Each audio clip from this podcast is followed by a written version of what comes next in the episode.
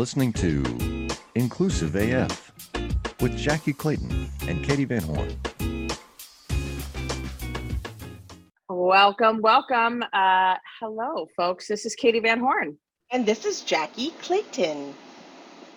And this is morning, good afternoon, good evening. Yeah, I'm like, what? I don't even know what time of day it is. I don't know what's happening. Yeah, same. Yeah. Totally. It's Wednesday, so it's always off. I feel like, don't you feel like Wednesdays sometimes just are a little wackadoo, like you don't really know what's going on? And it's also deja vu. We've got some deja vu happening up in here because we brought back Erica. So Erica, welcome back to part two. Same. Thank you. Same person, but I think different clothing. So that's good. We got that going for us. I know that we, during the last episode, we had some great conversations, but we did not dig in on the research that you all have done, and that's what we need to do. So I would love for you to just share a little bit about kind of the research that you did, and then we're going to have a million questions. So. Yeah, sure. So about 2020. Yeah. So around 2020, I decided that, through some nudging of friends and mentors, I decided that I wanted to do a research project. It had been I was calling it a passion project. It had been an idea in the back of my head for a while, but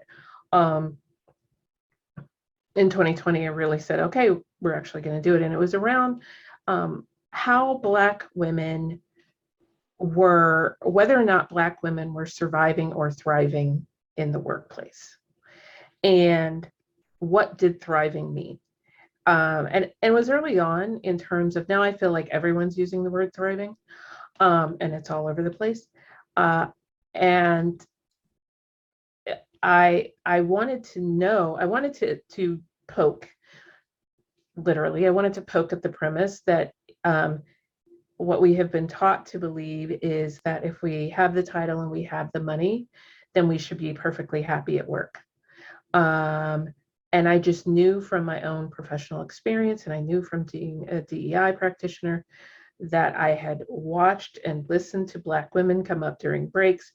I can remember from my own being, before I owned my own firm, of my own experience of being like, I'm getting paid well enough, but I still don't feel happy. I don't feel like really proud of my work. And so I also realized that it was that one of the gaps that I saw as being a DEI practitioner is we're like, we want to create an inclusive place, an equitable place, and we still don't do a very good job of asking the folks that are most impacted, what do you want? And I was like, well, all right, I'm a Black woman. Let's go ask Black women what they want, and let's bring that to the table in these conversations and strategies. So that is what started it. That was what started this small idea that grew to this 2-year, 1,400 people participating, 20 different focus groups, analysts and researchers, an all Black women-led research team, Black facilitators, Black research analysts. Like, that's what led to this larger project. I'm curious, can you hear me okay? I didn't know if my thing was unstable. That was a lot. That's a lot. And taking 2 years is a lot. How did you find the people that you used for, who did you interview specifically? Where did you find those folks? So, I relied on my network, and I said, send this to, it was the spider web. I was like, send this to people that you know, tell them to send it to people that you know. And we found people through social media. We had my team and my work, I call them my work wives, we had our own connections. But we found people through connections, and it just started spreading. People who took the survey were then sending it to their friends and their colleagues and saying, take the survey. And we also got some good word of mouth because folks were saying, like, this is really different. Thank you for, for doing this work. I'm sending it to all of my friends because, like, I felt like you were in my head. So it was like word of mouth, but also like positive word of mouth and association.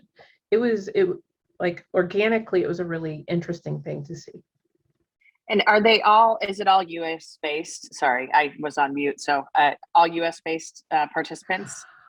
I want to say that it is, let me flip to the demographics page in the back here.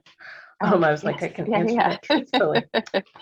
I mean, I think it is like, I'm going to do math in real time here. So about 92% of it is US based. And we did have like maybe 5% that was in other parts of the world. Okay. I know we had some UK women Black women filling it out. So what did you find out? Like what was, what is the answer to the question? So how do Black women thrive? So what became very apparent is that is actually a hard answer. It's an answer that's very hard to sort of like condense. Part of what helps Black women thrive is to have policies that take into account the intersectionality of gender and race and how, our policies are impacting Black women. Other things that Black women need to thrive are more sponsorship. We saw that Black women said, like, we're not participating in the mentoring programs that places have. Other research said, like, Black women are over-mentored. And so it was like, not only are Black women not participating in mentoring programs, but companies aren't doing a very good job in terms of setting up sponsorships for Black women to navigate the politics of how to move up. We saw that Black women felt like, they were burned out, which is, everyone could say we're burned out. Black women said, listen, we are also burned out because we do an overwhelming majority of the DEI work, because it just, if we don't have a person in that role, people look to us. We're also burned out because of microaggressions. We don't necessarily feel like, when we are afraid to apply for promotions. And for those of us who do apply for these promotions, I'm not giving you the stats because I'm like, all right, I'd have to like. No, you're good. Yeah. But when we do apply for promotions, only half of us get those promotions. So like this whole, what is the career pathway was pretty alarming. And then we also, we asked questions about like workplace satisfaction. And it was interesting because we had this one statistic. Someone asked me, like, what was the funniest thing that we found, which is going to be very ironic. So we asked the question, we said, are you happy at work? And we had 64% of Black women say that they were happy at work. And then we asked them, what is standing in your way of feeling as though you have a sense of satisfaction at work? And it was things like no career pathways, like I said, burnout, not feeling as though we had a strong support network at work. And so we felt like this happiness piece was like very much like literally a second snapshot in time. Like you could ask me today on Wednesday, oh, are you happy at work? And I could be like, it was a good day. Yeah, I felt good about it, right? When they took it. Mm-hmm. But then when we got underneath the layers and we asked questions like, how do you feel about this? How do you feel? They were like, no. We saw numbers there that were like in the 30s and 40s. And sort of the baseline that I kept saying is like, if you don't have above, if we are not seeing it above 50%, I'm going to call that surviving. Like if we're looking at these stats and they're not above 50%, like, which is, by the way, like think about grades, like 50% is still not doing well. So I was like, we're setting like a bar here that is not super high.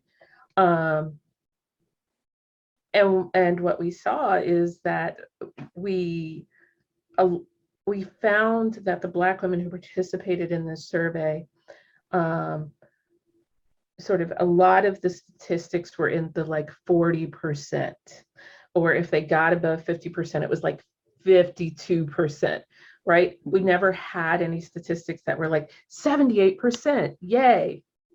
So yeah, we decided that in most, we had, let me see, 1, 2, 3, 4, 5, 6, 7. We had 8 key finding areas. We had 3 of those areas where we said Black women were surviving. We had 3 areas where we said it was split, right? There were some areas where Black women were thriving and some areas where they were surviving. And then I think maybe we had, actually, we didn't have any areas where we said that Black women were thriving. And that was not us trying to look for that. Like we weren't going in going like, we're going to say negative things. It was more like, oh, this is what the data is showing us. Mm-hmm. So yeah, I think one of the, I can answer any number of questions. Yeah. One of the, I, you know, just glancing through this and looking at this as we're chatting, it is kind of remarkable that if you think about, you know, 1,400 plus people responded to this. And yet, mm-hmm. you know, when you're looking at things like 33% of Black women believe that job performance is evaluated fairly. Like, okay, so that means 66% of the population does not. And that's such a critical thing when you're thinking about all of the things you're saying about promotion and a career path. If they feel like they're not being evaluated fairly, then of course, you know, there's going to be challenges there with how do I stay here? How do I feel motivated? How do I feel like I belong? All those things. And then also, you know, 39% agree that reward and recognition are received for good work performance. So it's also that subjectivity that managers, that we know the bias that comes into managers' head that, you know, plays out in performance reviews, all those things, you know, how that actually impacts Black women in such a negative way. And then mm-hmm. that continual, just, you know, not getting the rewards and the recognition that they should be receiving. So these are just such interesting stats. And like, you know, we talk about, you know, legacy wealth and how, you know, how do people start to build that? Well, if you're not being compensated fairly, if you're not making the same as the person sitting next to you that's doing the same job, how do you start to build some of those things? And you can't. So mm-hmm. it's just interesting. Yeah.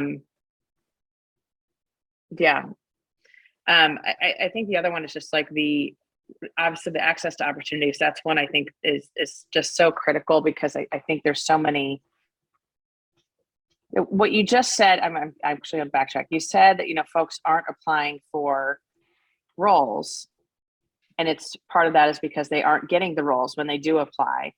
And mm-hmm. what should an organization do? Like to encourage folks to apply for the roles and to kind of give those opportunities more equitably, give out those opportunities more equitably. I mean, so one of them is like part of me gets incredulous because I'm like, some of it is like have a clear career path. Not for every individual, like I understand that that's, you know, you have thousands of employees, but ability for someone to understand, like, here's the next role that I can get, here's the next role that I can get. I think that is important. I think it is also figuring out what it is that you're going to look for in performance reviews. And let me backtrack there. Actually, what are you going to base promotion on? And if it's performance reviews, like you know, I'm talking to two people where I'm like, you could tell me, like, take all the bias out of performance reviews. But I think, which is true, but I think that there's also this element of colleagues of mine were talking about the amount of time that Black women spend in positions and whether or not at some point that becomes a ping on their performance reviews, as opposed to like, oh, Erica's been in this position for 7 years. She knows this well. She, you know, she knows her job very well. Of course, she should move into this managerial position. Or is the interpretation, Erica's been in this position for 7 years. Erica doesn't really have a desire to move up in the or in the company, and therefore, is she management material? So, this idea that organizations need to like look at what they're evaluating and then figure out whether or not it is not just if there's bias in there, but like, is it gendered, and is there a racial component to it? Is there a implicit racist component to how we are applying these policies? You know, one of the things that I was very vehement about and continue to be vehement about is that when we wrote our recommendations, I said, we will not write recommendations that ask Black women to do anything. Like, we're not going to say Black women, like, navigate this space or figure out how to go, you know, go to negotiation boot camp. Those are good things. But I was like, I'm not going to tell a Black woman to go to a negotiation boot camp if they come back to a place where, if they come back to a company where a Black woman who negotiates for herself is not seen in a positive light. That reflects on the company. That doesn't reflect on the Black woman. And so I was like, no, the company has to look at like their promotion procedures, and these managers and leaders have to examine like, well, let's do some of that unconscious bias work, but actually thinking about when somebody comes to me and wants a promotion and we're negotiating, do I look at Erica as a Black woman and go, she's now problematic? Welcome, change agents, to your go-to place for stories that ignite your spirit, fuel your purpose, and connect us all. We believe in the incredible power of the human spirit, its boundless resilience, and the inspiration it brings to our lives. On the Driving Change podcast, we'll journey together through the extraordinary yet very relatable experiences of some of the most amazing people on earth. Our mission? That through these stories, we might just spark change within you and awaken a newfound motivation to harness your unique gifts to make a real difference in the world.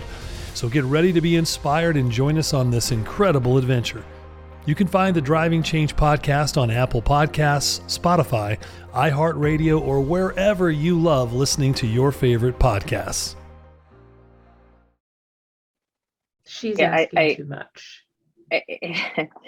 I can tell you, to a company, of every company I've worked for or worked with on pay equity or, looking at compensation, every single company, there is there isn't an issue with pay equity because the folks are paid, women are actually paid better than men in this level, in this role.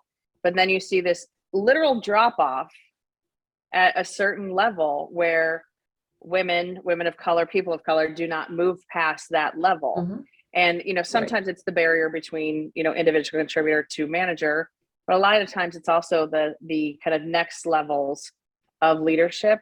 And it is just fascinating to realize that it's exactly what you're saying. They're doing a great job where they are. They probably don't want to move up, versus saying, hey, Erica, what do you want to do next? Where do you want to go next?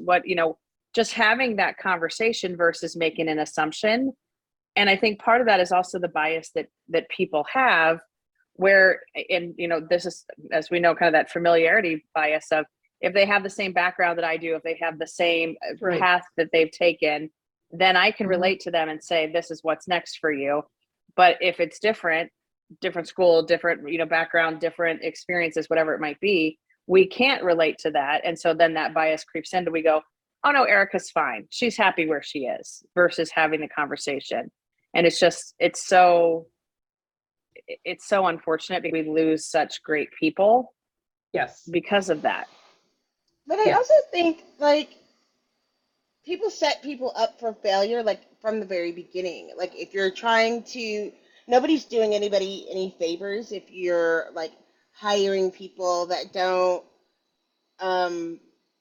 and you're looking at them, and the next step is management. Like, we have to redo all of those salary so that you can make money, that you don't have to go and ask for more work when you've already been working hard to get additional compensation. And I'm proud that we've been able to do that so that people can stay in the roles if they don't want to, they continue to grow. But it's like, there's so much work across the board that's so difficult for people to navigate. And then the other piece is, if somebody doesn't want to go into management, but they do deserve more, then you're looked at as like being lazy or being problematic because I don't want to take on a team. I mean, and I laughed, my sister worked at Robert Half for 25 years and refused to go into management. And it would be so funny because she would see people on their first day, 7 years ago, interview them for the job, and then they would become their boss, but was happy and did not want to move and did not have any desire to do that. But I think it's also difficult for people to ask. I think that's part of the asking for promotion. Am I asking for more work, or am I asking for an additional burden? If I'm already burnt out, it makes it difficult because we don't navigate those spaces. And so I think that's part of why we see people quit their job in order to move up. It would be easier to just put my notice in and find somebody where I'm getting that level of respect and the expectation than try to fight with the systems that are in place at my current workplace. Right. Yes. I agree. I mean, I think that they're I don't want to continue to navigate this environment and I want to go to a new environment is, I think that's definitely what's guiding people. I am cynical that moving into a new organization, I mean, I think we do this work enough that I'm like, they also will have issues. So I'm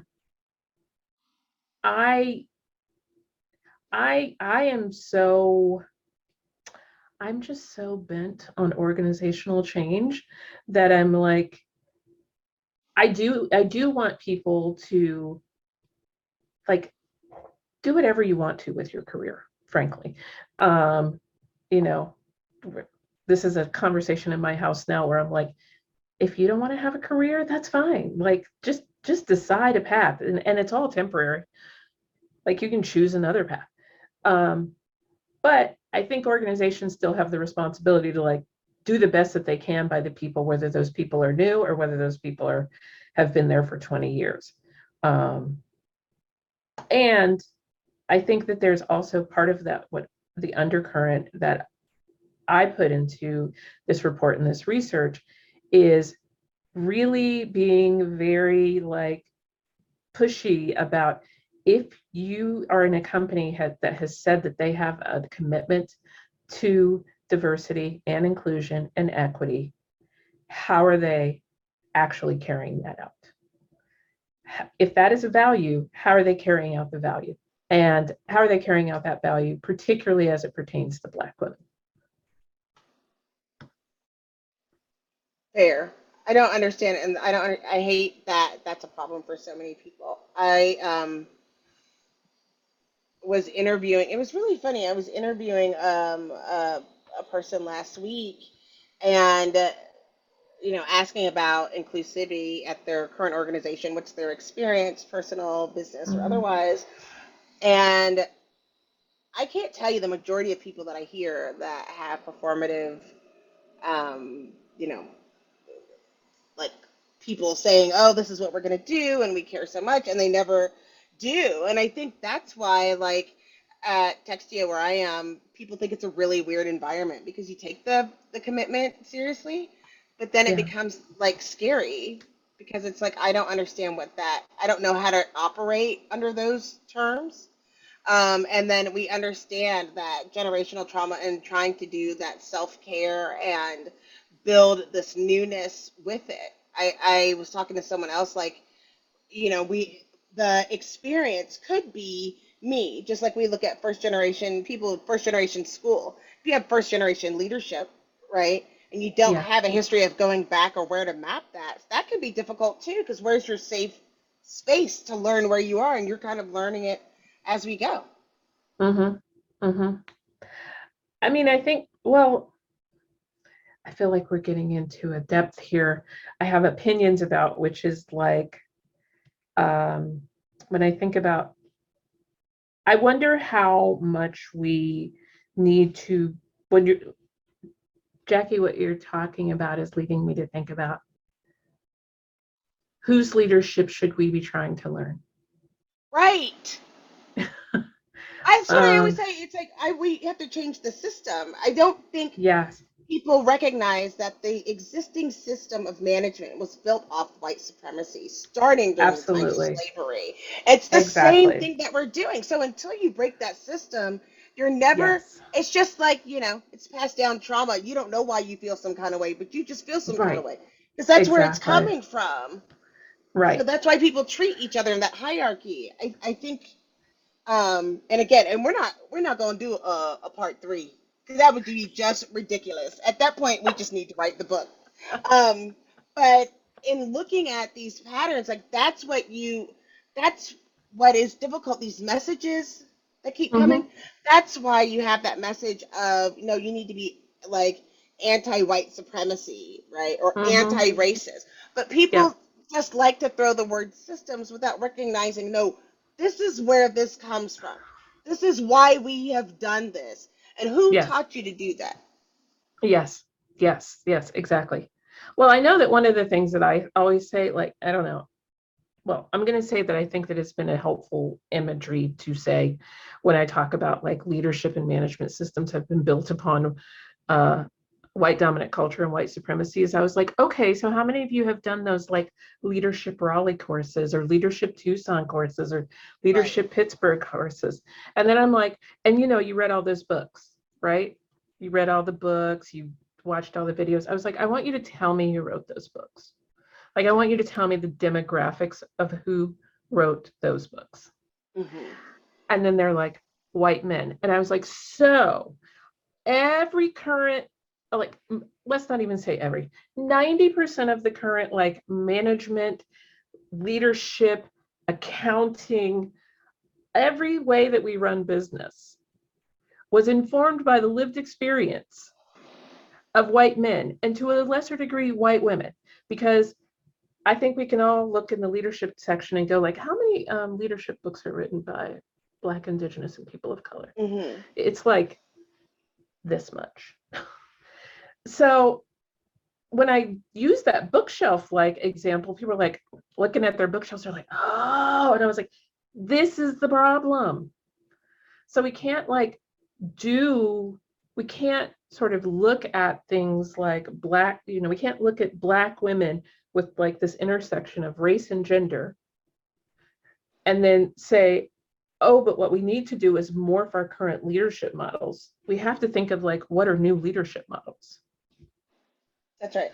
It reminds me of when we had our doctor here on the show, and we were looking at that same piece of, like, no, that those symptoms were not written for you. They were written by white men for white men. So you, like, when people who listen to the show, our millions of fans know that fans know that when I was like, my doctor was like, oh, do you feel this way? You have high blood pressure. And I was like, no, I don't feel any of that. And she was like, and why would you?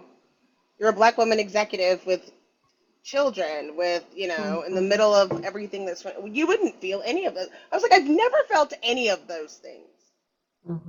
You know, oh, because that's a Tuesday for you. That's not a high stress moment. Yes. So my question becomes, which leaders out there are going to be brave enough to decenter what is generally been white dominant leadership and management principles and center folks of color, women, gender expansive folks, LGBTQ folks? Who are the leaders who are actually going to be brave enough to look at their own leadership principles, understand that the bottom line is here? I'm not saying like we're going to be on this existential leadership journey that's disconnected from like a bottom line of some sorts. I'm saying who's going to be the leaders that are brave enough to do this and understand that it will positively impact their bottom line. And by the way, those are the people that I want to work with, like people who are going to be who are interested, who are willing, who are like going to say, as you were saying, you know, everyone throws around the word system, but they actually understand what a system is. Mm-hmm. Or they understand what structural, like what makes up structural racism and structural sexism. And not that they have to have a PhD in it, but like they're at least willing to work with someone like me who does understand, like, oh, here's all the dots. Let me explain how all the dots go together. Let me explain your role to you. Let me explain, like, here's my advice on ways to do that. You can say no, that's fine. But like, you're not saying no because it's like this, like, oh my God, you're blowing my brain up, but more from a place of like, yeah, I feel like this is important enough that I want to try this, and I'm willing to be iterative about it. I think that's where we need to go. I think some people are doing it, and it's hard. I mean, I think that's the exciting part. Like, I honestly think I'm doing this work, and it's hard. Yes. And I've been doing it for a long time, and I think it's funny that. Well, then I should interview you. You should. Listen. and make sure you're recording, because the things that we're doing, I think, are shattering. I think they are like a system shattering, and I'm excited. I'm scared and excited. But I just keep rolling through it. I just keep going through it. But I think it's funny, you know. Oh, go ahead. No, because the only way through is through. I mean, right. This is sort of like, I think probably all three of us would agree that I feel as though, I know that you are in-house. Katie, are you in-house? And I'm over here like consultant Erica, who probably gets away with saying a lot more. Because you don't have to see them a couple weeks later. Like, you don't know our bosses though. Yeah. Our bosses are like, sure, yeah, just don't burn the place down. Yeah, uh-huh. yeah. Our bosses, which is also like, so special. Yeah. Well, I mean, that's tremendous. This is very exciting. But where was I going with that? Oh my gosh, after 5 brain. Anyways, doing earth-shattering things. I think it does take a certain amount of willingness to sit with the newness and the experimental side of it. And I think we all, or I don't know, I'm not going to speak for you.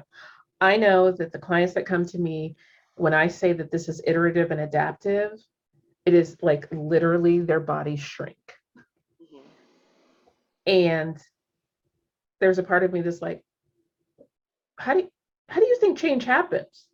First of all, there's 19,000 books written on change, but anyways, like this is a change process, and yeah, I just, we're not going to get anywhere in doing getting to be inclusive and equitable and liberatory if we're not scared and also just going through it. You know, it's true, and I laugh because my boss said, you like that we implement change slowly in a way that sticks. And it was like, you're so patient. I was like, oh, no. Oh, no. I'm not patient.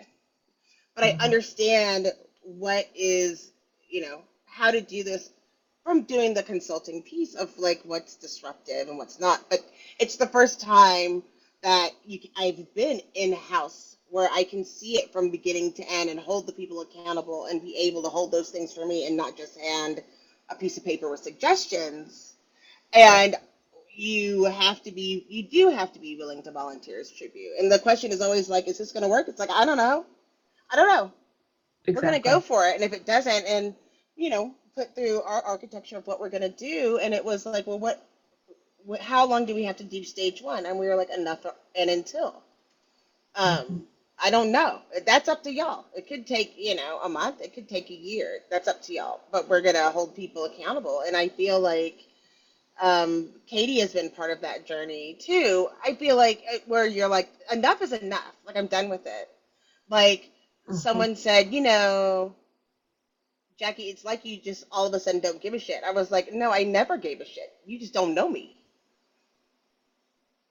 No, I don't believe you. I think you give too much shit, meaning well, like you care too much. But it like, I think that's the piece that I think is also missing is, and it goes back to what you're saying at the beginning and what we talked about in the last episode, the expectation that Jackie's going to do it.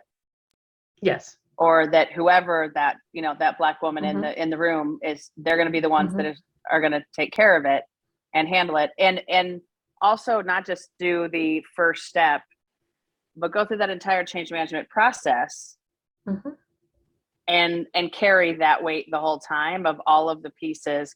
And it reminds me, you all have read that book, Who Moved My Cheese?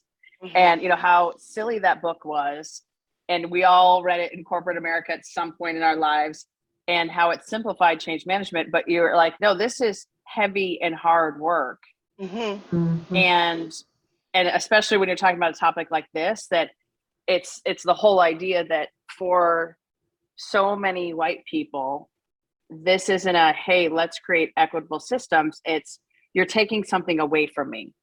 Yes. And shifting that mindset to no, we are not. And here's what's actually happening. Because I think there's still that I got to hold tight to the way things have been, or I'm going to somehow lose out. And, you know, one of the things, and Jackie's heard me talk about this at my last company, when we changed our promotion process quite a bit. And we then looked at the stats of what happened to white males when we changed the promotion process. And the answer was nothing. Nothing changed. Like they got the same amount, same percentage of people got promotion. Wow. And I think that's something that people like they need to, this is not a takeaway. This is, let's make sure that it's fair and consistent with everyone. And I think that's the piece that just, people forget or they don't want to think about or whatever it might be. But yeah, I think for Jackie and I both, you know, we are in a very good place, both of us in our career, that we do have, you know, peers and leaders that are open to let's throw some things against the wall. Not all of them are going to work, but we're going to try it. And if it doesn't work, then we course correct very quickly and figure something else out that will work. And I think that's also like being able to experiment and having that space to experiment, but also just, and I know I dug in on this a lot last time, not expecting the people that have always done the work to continue to do the work. Like it has to be everyone in it. Yes. And what strikes me is when, and that maybe this just came to me as a possibility is when white people feel like you're taking something away from me, I think what they feel like is being taken away from them is power. Money power, promotion power, management power, but they won't say that because power is a dirty word. But what I'm afraid of is you are taking power away from me.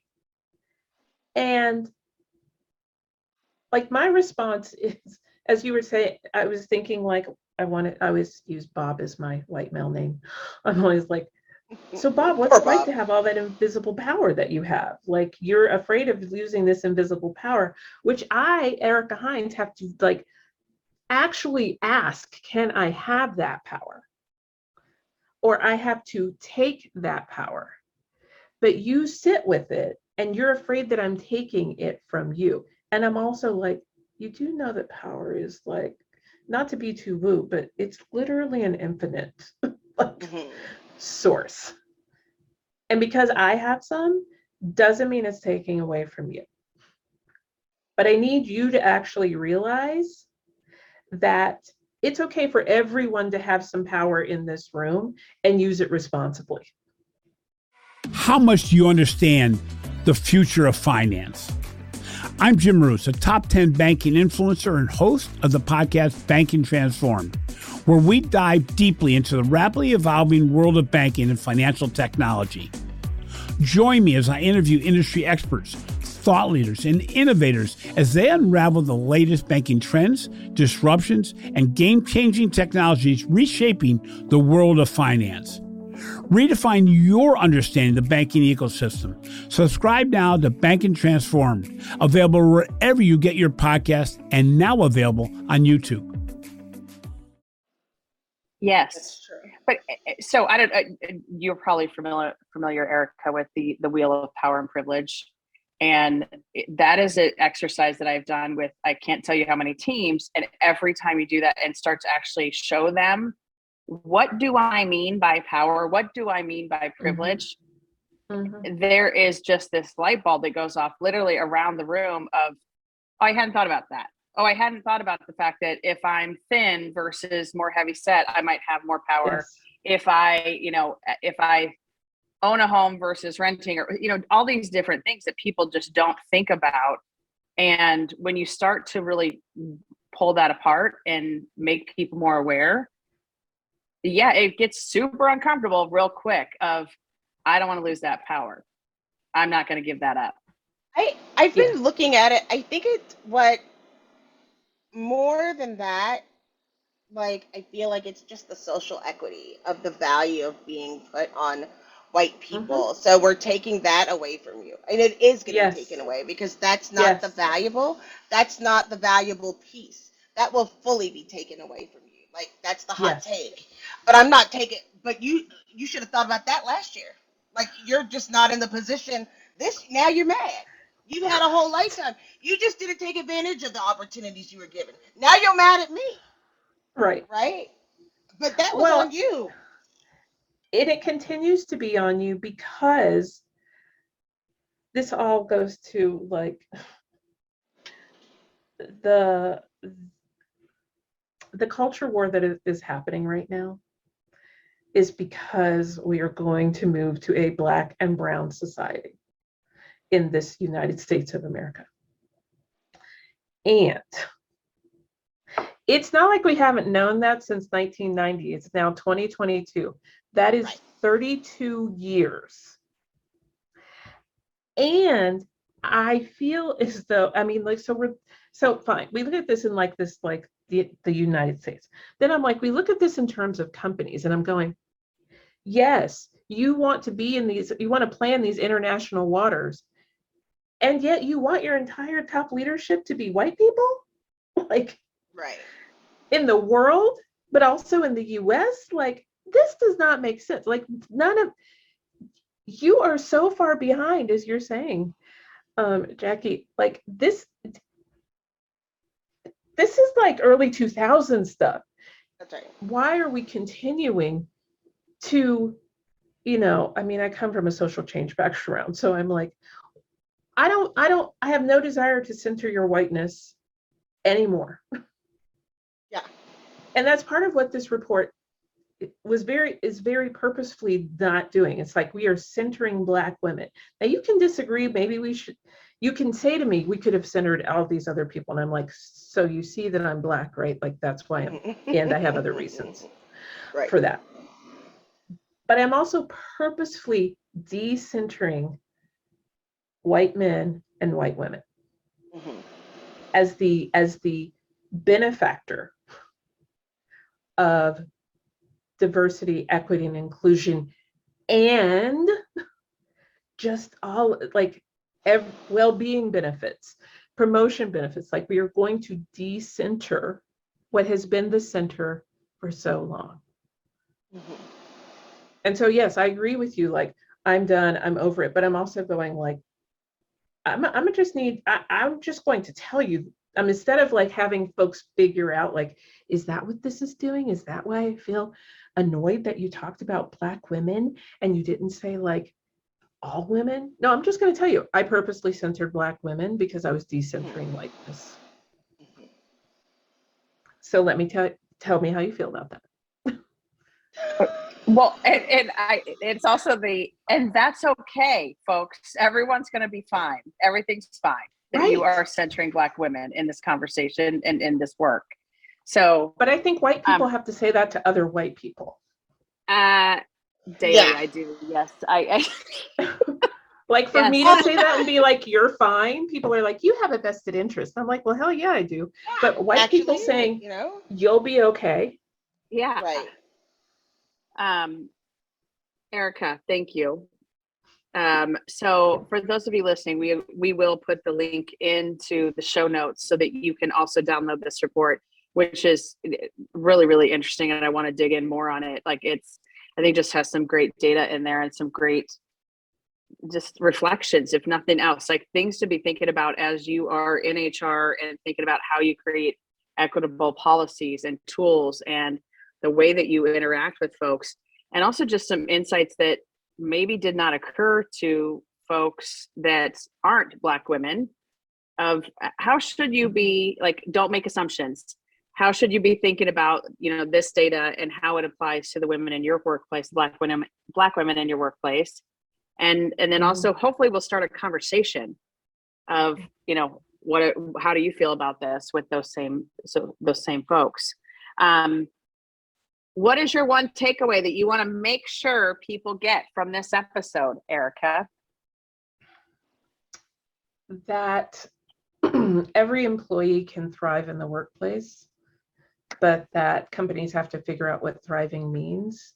And inside of figuring out what thriving means, they should be centering Black women in figuring out what thriving means, because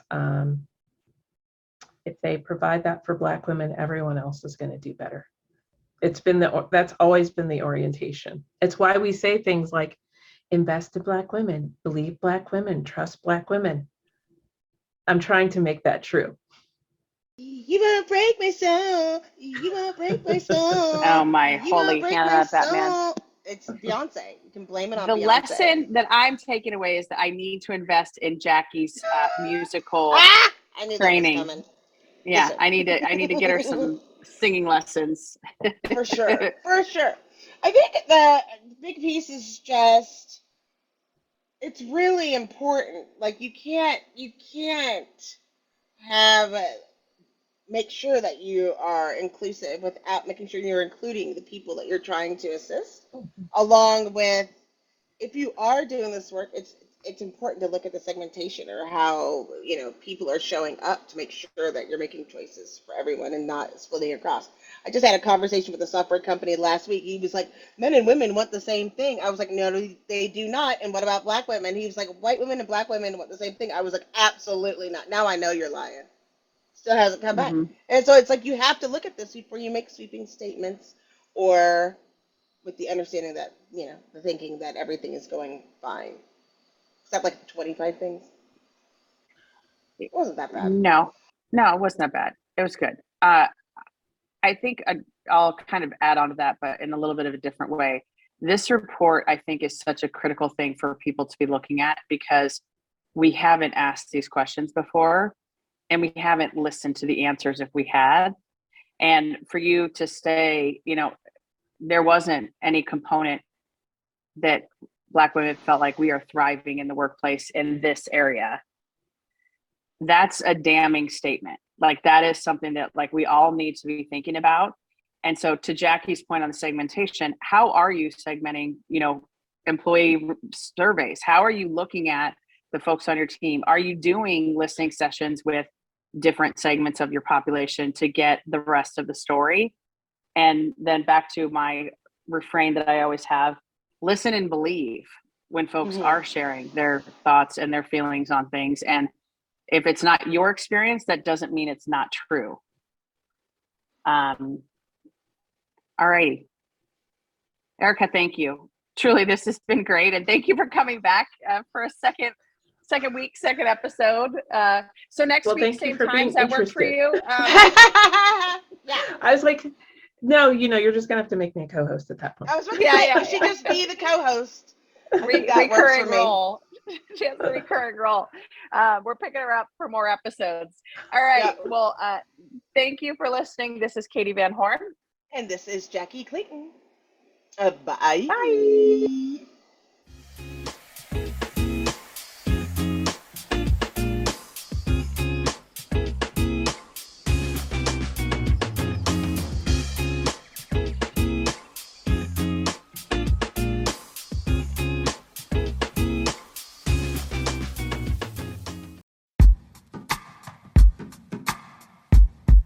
The Jim Stroud Podcast explores the discoveries and trends forming the future of our lives.